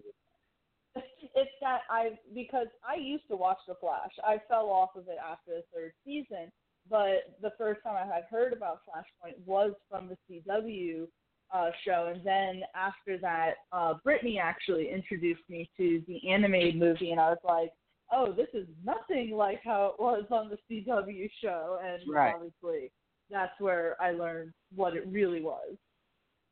Yeah, I mean, my biggest issue is if you introduce Flashpoint now, it means you can't do it later. Um, so let's say five years from now, we have a cohesive DC universe, right? Like we got Batman, we got Superman, we got, uh, you know, we got Shazam, we got, uh, you know, we got Green Lantern, we have everyone, right? You know what you can't do now? A really cool event movie called Justice League Flashpoint um, where it's an accurate um, story of the events of Flashpoint. And the reason why I'm like Flashpoint is better as an event movie is because Ezra is so young. So like young as as in a sense of his Flash being a young Flash. Like he's only been Flash seemingly looks like for a little bit. Um, so it would make perfect sense that he would do a rookie mistake and try to go back in time and fix things, right? So it's like that'd be perfect. But if you do it now, you can't do it later. That kind of sucks. Same thing with Civil War. Like Civil War didn't need to be Cap's third movie. That's an event film. Uh, that's an Avengers style kind of film. And I'm like, you did it then, so you know what you can't do now that you now have all the characters to do a successful Civil War. Civil War. So I'm like, these things just suck, you know, like they just really do suck. Um, but I mean, I, I trust Andy Muschietti. That's who I trust. Not not Warner. Um, not at all. I trust Andy, and I trust Andy wanting to do this means Andy is a fan of it. Um, and I trust in that. And we know Ezra has very specific ideas that he wants this Flash movie to hit. So, I mean, hopefully it, it, it does what it needs to do. Is, is, is all I can say. Um, but all right, let's move on. What else do we got here? Oh, shoot, I forgot my rumor for for Thor four. Um, all right, so I'll just do this really quickly. The rumor was uh, Jennifer Lawrence could be playing Enchantress. Enchantress could be someone that's manipulated by our main villain to bring Thor to them. Uh, excuse me, Enchantress then has a um, a huge battle against um, Jane. Obviously, Jane will be Thor, um, and it sets up a huge battle between the two of them. Um, you know, to the battle for Thor, pretty much is what that would be. But um, that that was what the rumor was. But we can kind of just move right by that. Um, before we lose you, Will, I want to do this Batman, uh, this Batman topic really quick. We got set photos of the Batman. Um, apparently, the Batman will head to Glasgow next month, and the city will serve as Gotham. Reports are we will see first images of the new Batmobile. Glasgow will be turned into Gotham City, and with the city's architecture, it's expected to look great in the new film. That's according to Daily Record. Um, Will, I'll pass it to you before you head off. What are your thoughts on us possibly getting a look at a Batmobile before we see what our Batman looks like? I'm cool with that. I I am actually very excited for the uh, Matt Reeves Batman. Uh, with again all the you know we've been getting all the good casting news and and so I I I I'm ready for this. I, I, I'm I'm cool with getting a look of the at the uh, Batmobile before we get a look at the new Bat suit. Fine, um, and and I like I, I like the choice of location for for for Gotham, and so I, I think this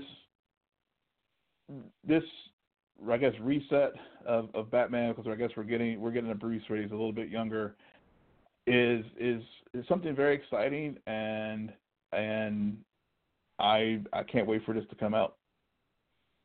I will say wherever this is going to take place, I want it to be around. I want there to be a lot of tall buildings. I want there to be a few a few buildings with gargoyles on it because I want an iconic shot of what we got from Batman the animated series, where he's on top of the building, and it's like a thunderstorm, and it's very dark out, and all you see is his eyes glowing. Um, like I want that, and I feel as though that's an accurate Batman, and no one seems to ever get that that doesn't write a comic. So I'm like, I want that in a live action movie, and Robert Pattinson could be the Batman to give it to us. But I will say really quickly, Will, getting a Batmobile before the Batsuit to me I hate because that means we're going to probably see a version of that Batsuit in the Batmobile as a set photo. I don't want that to be the first time I see any any variation of that Batsuit. Show me the real Batsuit, and then if I see like a bad, you know, a, a bad set photo of it, I'm like, I, that's not what it's gonna look like. Like I'm I, I'm I'm cool. But if that's what I see first, I'm gonna go ah, you know, just show me the suit. I know you haven't finished to where he's I in mean, the suit. the yeah, but given the, yeah, I, I hear you, and I think you know they'll give we'll give I think the suit do justice as far as that first image of it. I I, don't think we'll get uh, just a crappy set photo, you know, of of Pattinson in the Batmobile driving in the suit. I mean, I think we'll we'll we'll we'll get a good solid look at the suit uh, to give it its proper proper respect. That's all I could ask for, Will. But all right, before you go, uh, Will, let everyone know where they can find you. Yeah, you can always find me on Twitter. My personal handle is at Will M Polk. That's W I L L M P O L K. And you can find our Cena Nerd podcast at Cena Nerd. That's at S C E N E N N E R D. You can find we're on all the podcast platforms, uh, Apple Podcasts, Spotify, SoundCloud. You can also find us on the Geek Vibes Network as well. So uh, thanks for having me on. It's been great discussion, and look forward to doing it again soon. Absolutely. Thanks, Will. Thank you. Take care. Absolutely. You too, brother. All right, Tia. Uh, this is two uh two sided. What are your thoughts on the set photos we've gotten so far? We've seen Bruce Wayne on the motorcycle. Uh, we've seen Penguin, although that's definitely not Colin Farrell. Uh, that's definitely his his double. Um, I'm trying to think. I don't think we've seen anything else besides that. But your thoughts on the set photos, and then your thoughts on the report of um, them building a uh, a Gotham City, which weirdly is shocking because I believe every interpretation of a live action Batman uh, movie wise is filmed in New York. I could be wrong, um, but I know the more recent ones have. But but what are your thoughts? So I, you know, didn't think too much of the photos with Robert Pattinson in it just because it didn't look like a whole lot to me.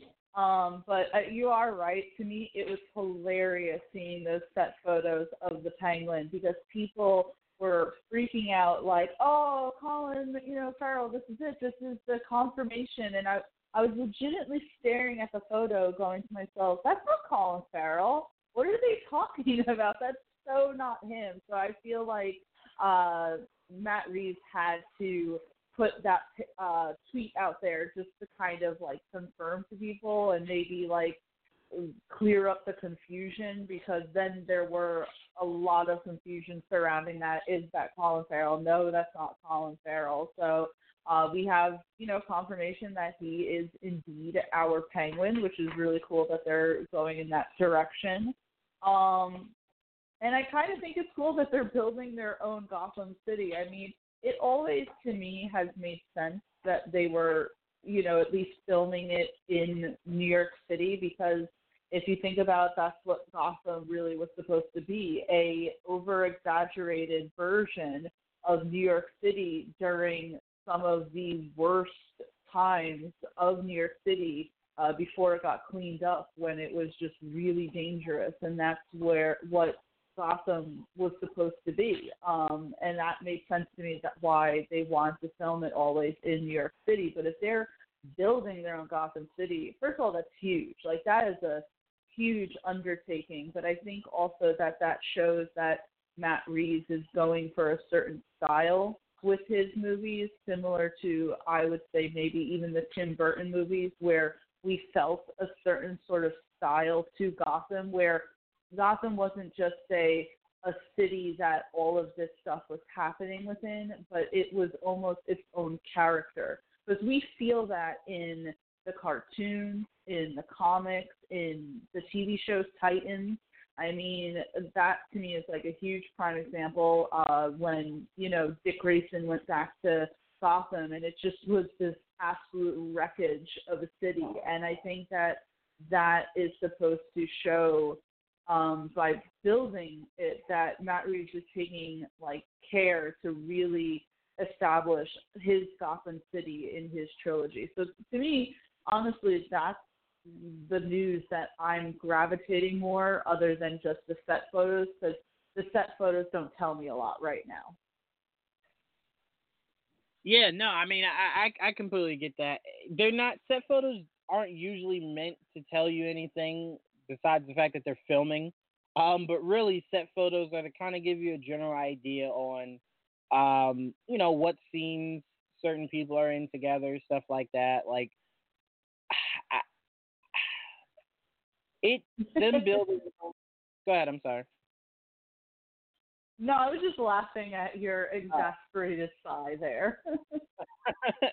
because I'm like building your own Gotham City is pretty dope. Like that that is really dope. You're right. That is really dope.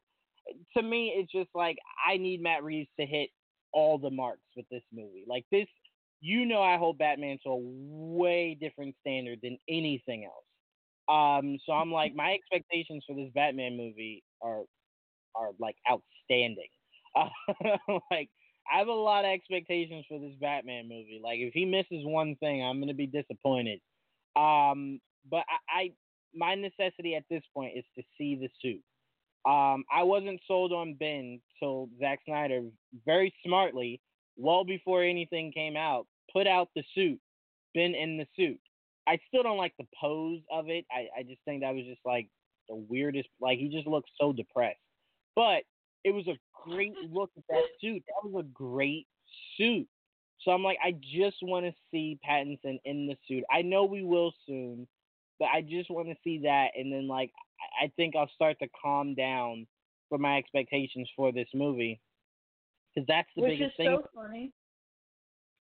It's so funny because I'm just so oddly like comforted by my confidence of this movie. Like I strangely feel just so relaxed about it. And I always say, and I've said it numerous times on these podcasts, that if you had asked me five years ago about Robert Pattinson being Batman, I probably would have been more upset than how I was when they announced Ben Affleck as Batman. Believe me, Juwan, you know me. I hated that news, and I would have been like just completely disgusted about Robert Pattinson being Batman.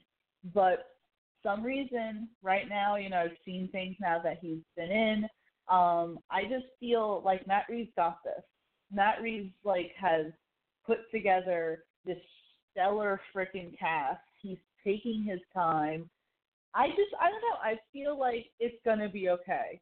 Hopefully, I'm not wrong. I mean, it's gonna be just so upsetting if this movie is awful. But I, for some reason, feel very confident. No, and I, I I'd be inclined to agree with you.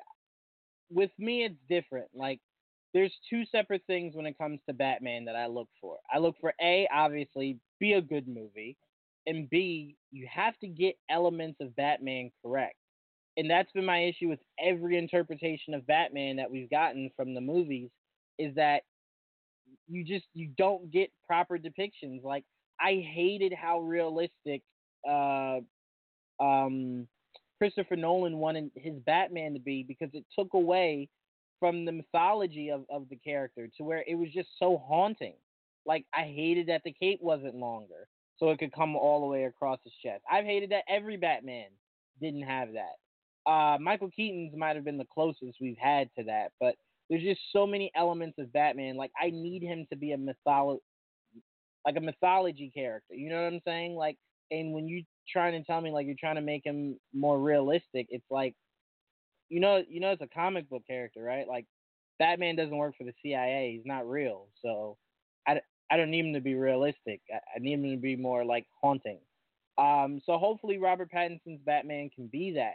The thing that made me gravitate towards Robert Pattinson is that you watch the first thing I watched uh, when he got announced wasn't any of his movies. It was his interviews.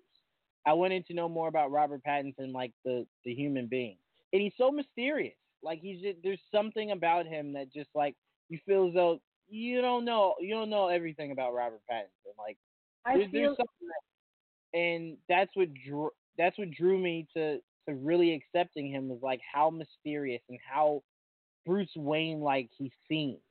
Now that doesn't always Yeah. port like doesn't always translate to Batman. We've seen that with George Clooney, who could be Bruce Wayne in real life, but that doesn't always translate to Batman. Um, so I mean that's what I'm more curious to see. Like, how do you take someone like Robert Pattinson, who could easily be a loving playboy, uh, even a businessman? Um, how can he be the guy that people fear once the sun goes down? That is what I'm looking to see how Matt Reeves uh, portrays that and how terrifying is his Batman going to be. So I mean that's what I'm looking forward to more than anything. But that's why I said I grade Batman movies on two different levels. I thought Christopher Nolan made really good movies. I don't think he made really good Batman movies, but I I think as as film, he made really great movies uh, for Batman. None of them were accurate to any of the characters that he was portraying. That was my issue. That's why I always love and hate them. So that's what I'm looking uh, looking at when I'm looking at this Matt Reeves Batman. Yeah. uh, you know, you and I will always disagree when it comes to Christopher Nolan's Batman trilogy, but I do understand what you mean that you're looking for that comic book feel with it. And it is interesting that you went and for your research for Robert Pattinson decided to watch his interviews. That is really cool, honestly. And we do see that with Robert Pattinson. He is very elusive and mysterious. That certainly I think is because he was young when the whole Twilight thing blew up and the paparazzi and publicity was all in his business, especially when it came to his relationship with Kristen Stewart. So in the time in between uh, Twilight and this, he has decided not only to stay out of the spotlight really, but also do really kind of no name movies, like smaller movies. He could have probably had the ability to go into huge blockbusters, but I think he wanted people to take him seriously and not to see the sparkling vampire. And this now, obviously, I think this kind of goes the same as to what I said with Christian Bale for Thor. I think that Robert Pattinson must have really liked what Matt Reeves was pitching to make him want to kind of come out of his whole um, secret type of life that he's in because he has to know that there's going to be a huge spotlight on him when it comes to being Batman. And if he thought that being uh, a vampire in Twilight was overwhelming, just get ready for the freaking uh, comic book fans. See, I I think that's overrated. I think purely because we are in a social media era, uh, we assume that. But remember, there wasn't this huge Batman cloud over Ben. Ben before Batman successful. Ben right after leaving Batman seemingly is still successful. Christian Bale the same. Like it, it wasn't like and I can't even remember um you know like being Batman following Christian Bale after he left. Um, you know, and I honestly don't think people will talk Batman when it comes to to Ben Affleck, except for me going forward. So it's like I, I don't think that that's something that just heaps all this pressure on you.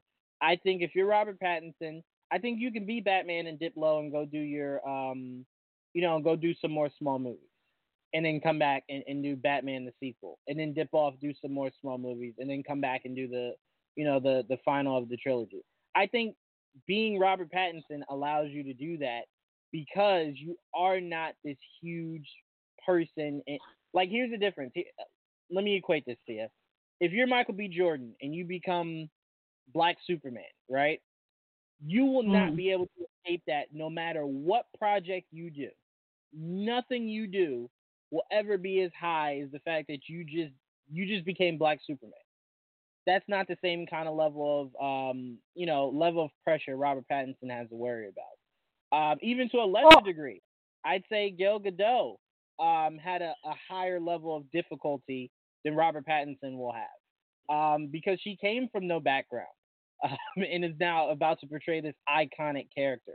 We at least know that there are two there are two sets of people. People that are going to hate Robert Pattinson just because, right? Like there's nothing Robert Pattinson can do to, to sway that, right? He can come out, be a great Batman, great Bruce Wayne, they'll still hate him. And then there are more logical people like me and you that will love Robert Pattinson even if he's maybe not the best Batman. We know he is still a very gifted actor. Um, so I think if you're Robert Pattinson, this isn't a role that if it fails will break you because you don't do movies like this. You can just go back into the world you you've become accustomed to um, since you left Twilight. Well, since Twilight was over. So I'm like, if you're Robert Pattinson, you are in a very, very, very good situation because there is nothing that this movie, good or bad, can do um, that you haven't already set yourself up for. So if it's a huge success, you've been there with Twilight. If it's a failure, doesn't matter. You go right back into your your seclusion, make your your smaller budgeted movies, and life continues. Well, I think I mostly kind of just meant the attention that is going to warrant, just because we see the huge amount of attention that superhero stars get constantly Um, and then we see how opinionated people can become with all that. But I guess it then also is just a matter of are you on social media or are you not on social media?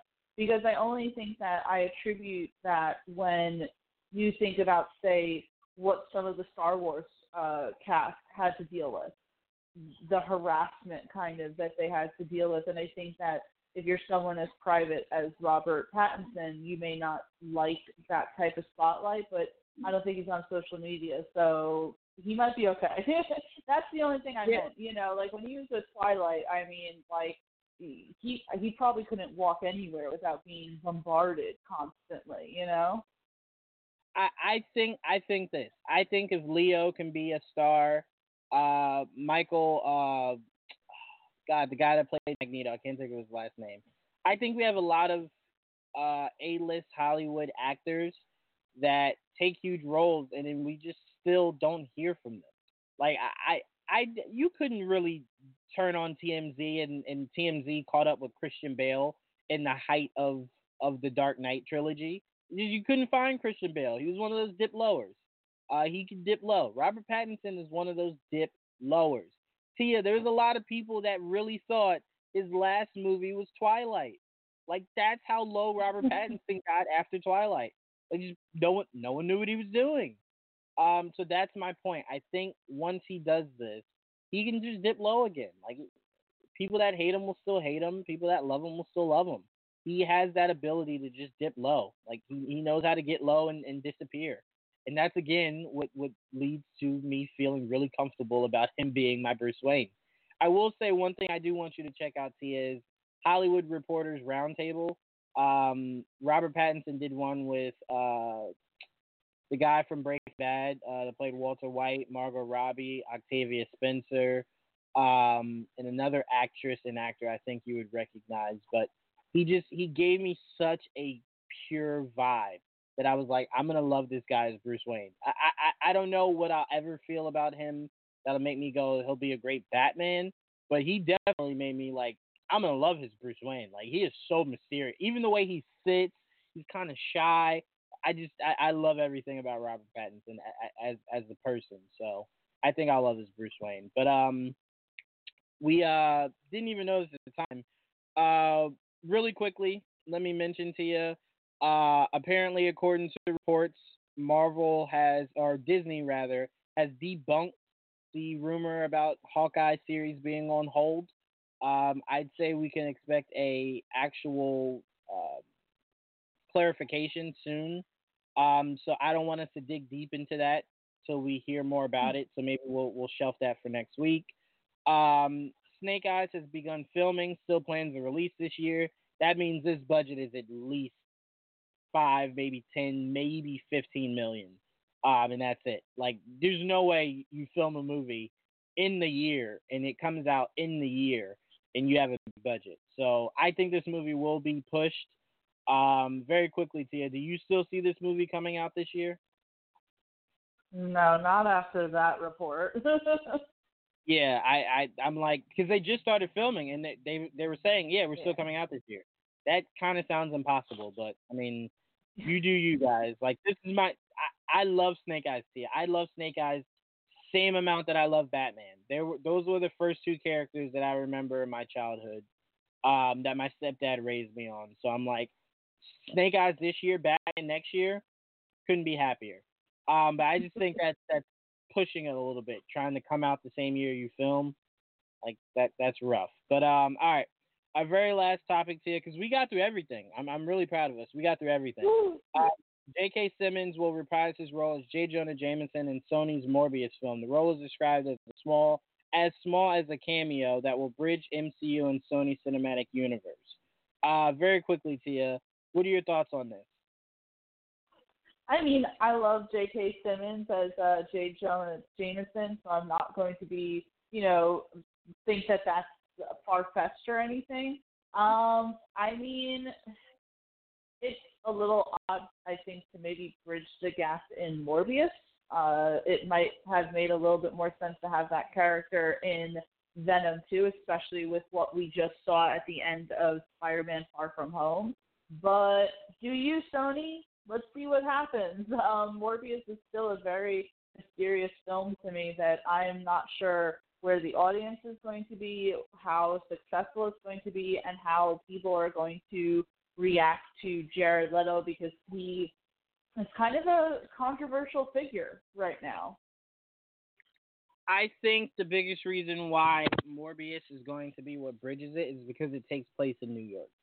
Um, Venom mm. is still in San Fran, so it just makes the most sense. And um, I think if you bridge the two, I think Sony and, and, and Disney have been listening to this podcast because I think you are really opening the door for Morbius to lead into Blade, um, which mm. you know, we've been saying since for forever. Um, that if you were smart, you would bridge those two and let that be what helps keep Spider-Man in the MCU. Tell them, hey, Mahershala Ali versus Jared Leto Come on, people want that, or them teaming up. People want that. Um, so I think it's just them being smart and logical. Uh, maybe I agree with you. This isn't the movie people were expecting to be the one that bridges the two. Um, but what I'm more curious to see is does it bridge Spider-Man being in the Sony universe, or does it bridge Morbius being in the MCU? There is a very big difference between the two. Yeah. Um, because if this movie is just explaining that Spider-Man exists in the Sony world, that's a whole nother conversation. But from this report, it seems like it's saying Morbius is being introduced into the MCU. That's a whole nother topic also. So I'm like, I'm curious on where the balance of the two is because um, one means something and one means something completely different. Um, but I am hearing, Tia, from a report that we will be getting a trailer tomorrow, as soon as tomorrow for oh. Morbius. Um, we did get a leaked photo of Morbius. Looks great. Um, I mean, that photo looked really good, and apparently Sony was having people take it down, so it was it was from the leaked trailer. Uh, so I think the trailer originally was supposed to come out later this week, but since that photo came out, I think they're fast tracking it to get ahead of any other leaks from it. Um, because so they've been. Go ahead. I'm sorry. I was just gonna say they have been really elusive with that. I mean, as far as I know, I haven't seen really any set photos, anything like that. We, you know, we're seeing set photos now for the Falcon and Winter Soldier show. We're seeing set photos for the Batman. We, you know, back uh, we saw well, set photos previously for the first Venom. It's like I feel like they're keeping this very under wraps, so it's going to be very interesting to see the trailer um, if it comes out tomorrow. Well, we did get a lot of set photos of, of Morbius. The problem is, and that's why I said if you're Sony, you're really screwing the pooch on your marketing. The problem is, Tia, it seemed like it's been forever since we even heard that filming had started for this movie. So it started to become, is this really going to come out this year? Because like I've heard nothing. But when it started filming, yeah. you had a lot of photos of Jared Leto um, in street clothes on the street. Um, that's where I, I. I think I heard that it's supposed to take place in New York. Um, you saw you did see Tyrese on set, so like you did get set photos. None of them of him as Morbius, just him as as a human. But you got a crap ton of those. Um, but I did not see any so of those. it, it's been so long that that's what I'm saying. If it was closer to when it was filming, uh, you would have heard more about it because I'm sure Kanan had posted it. But it's been so long to you that it's like even if you did see it, you wouldn't remember because it's been it's been forever. Um, but we did get uh, a, lot of set photos from uh, Jared Leto on set of Morbius. But um, yeah, they, they should definitely heighten their their uh, promotion for this movie because a lot of people forgot that it even was made. So hopefully this trailer does it. Um, but uh, yeah, no, we had a great show today, Tia. Uh, I want to thank Will for joining us. Uh, I want to thank you for joining us. Um, really quickly, Tia, plug up top 10. Awesome. Yeah. Yesterday, actually, we did the top 10. It was the top 10 Witcher moment. So please make sure to keep a lookout for that. Me and AJ had a ton of fun with it. And every weekend, we do a different top 10, whether it's more of a generalized, you know, best uh, movies of the year, worst movies on Netflix, or when we do things like best Witcher moments, best moments from, you know, any sort of Marvel movie. So that's what we do, and we have a lot of fun. I hope anyone who's listening has a lot of fun, you know, listening to us. Absolutely, and make sure you also check out um, Tia, Kanan, Martin, Dom, and I think maybe Adrian, our award show.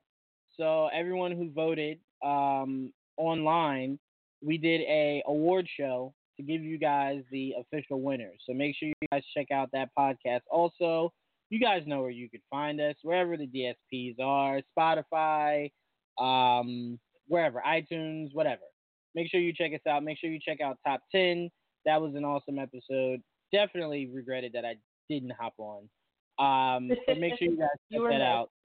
I I was so upset I I, I completely uh, whiffed that. But make sure you guys check that out and make sure you check us out um, next week when we come back for an all new episode.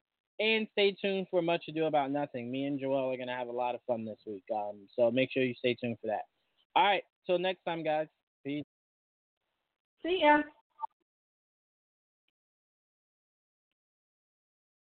Say goodbye to your credit card rewards. Greedy corporate mega stores, led by Walmart and Target, are pushing for a law in Congress to take away your hard earned cash back and travel points to line their pockets. The Durbin Marshall credit card bill would enact harmful credit card routing mandates that would end credit card rewards as we know it. If you love your credit card rewards, tell your lawmakers hands off my rewards. Tell them to oppose the Durbin Marshall credit card bill.